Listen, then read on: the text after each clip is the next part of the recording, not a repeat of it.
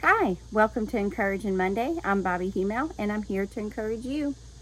Today I want to talk to you about how to keep an expected heart in the midst of this daily life. How do we stay expecting good things when we seem to have so many things come against us on a day-to-day basis? You know, just last 2 weeks, my daughter, her car broke. Her water pump went out, her microwave went out, and she had to have knee surgery. In 2 weeks, all of that happened. So how does she keep an expected heart for God? How do we, going through trials and tribulations, when we've asked God to help us and we feel like maybe He's not hearing us, how do we keep that expectant heart? So that's what I want to talk to you today about.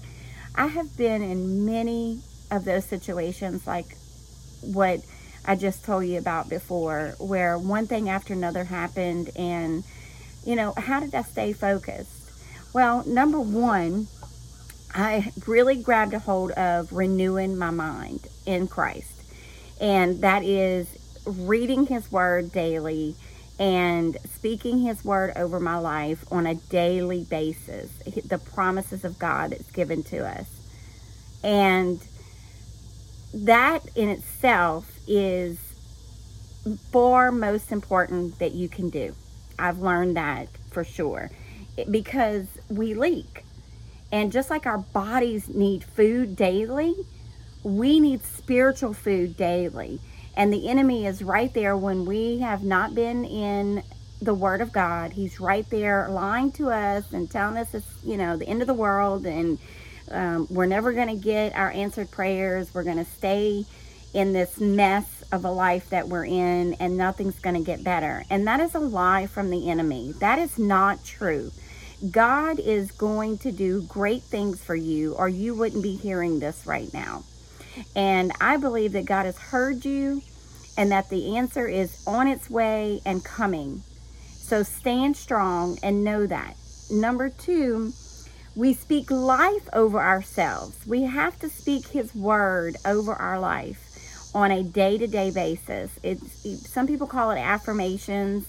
It's life-giving words. It needs to be God's promises over our life. And you can Google that and find that, God's Word about depression, and Google it, and then see what His Word says instead of depression. And you begin to speak that word over your life day to day to day to day to day to day. And, staying in His Word, speaking life over His Word, learn about your authority that you have in God. Learn that you have authority over your life and over the enemy and over the situation, because God gives us power.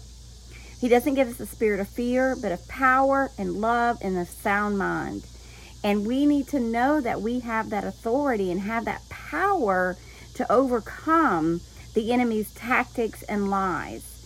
And then the last thing that I want to say today is to praise Him. Praise Him in the midst of the battle. You may not feel like praising, but praise Him. Whenever I was going through some rough time in my life, which I've had a lot of rough times in my life, but one in particular, I remember driving down the road, and just everything, I was crying, everything just felt like it was falling apart. And I heard the Holy Spirit said, "Just praise me." And I'm like, "Just praise you? Do you not see what's going on?" He said, "Just praise me. Would you praise me?" And I began to just praise Him in worship, and praise. And I got this peace that passes all understanding. And everything that I was upset about worked itself out. I call that expensive praise. In the midst of the battle, you give expensive praise. But is not that what Jesus did for us?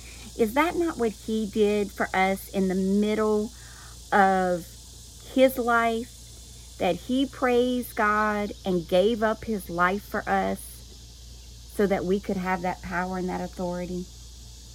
We need to use it, because Jesus died for it. and sent he died for it and sent the Holy Spirit to live in us so that we would have that power to overcome.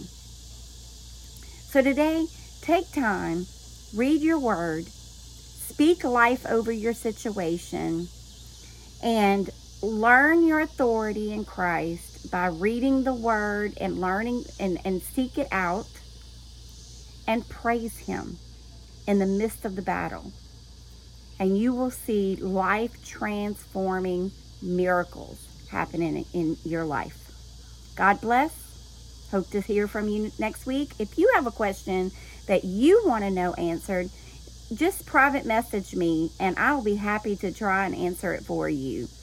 And also, don't forget the Bible study coming up August 9th. It starts on a Tuesday at 6 p.m. It's a Zoom Bible study, so you have to send me your email to be part of it. I hope to see you then. God bless.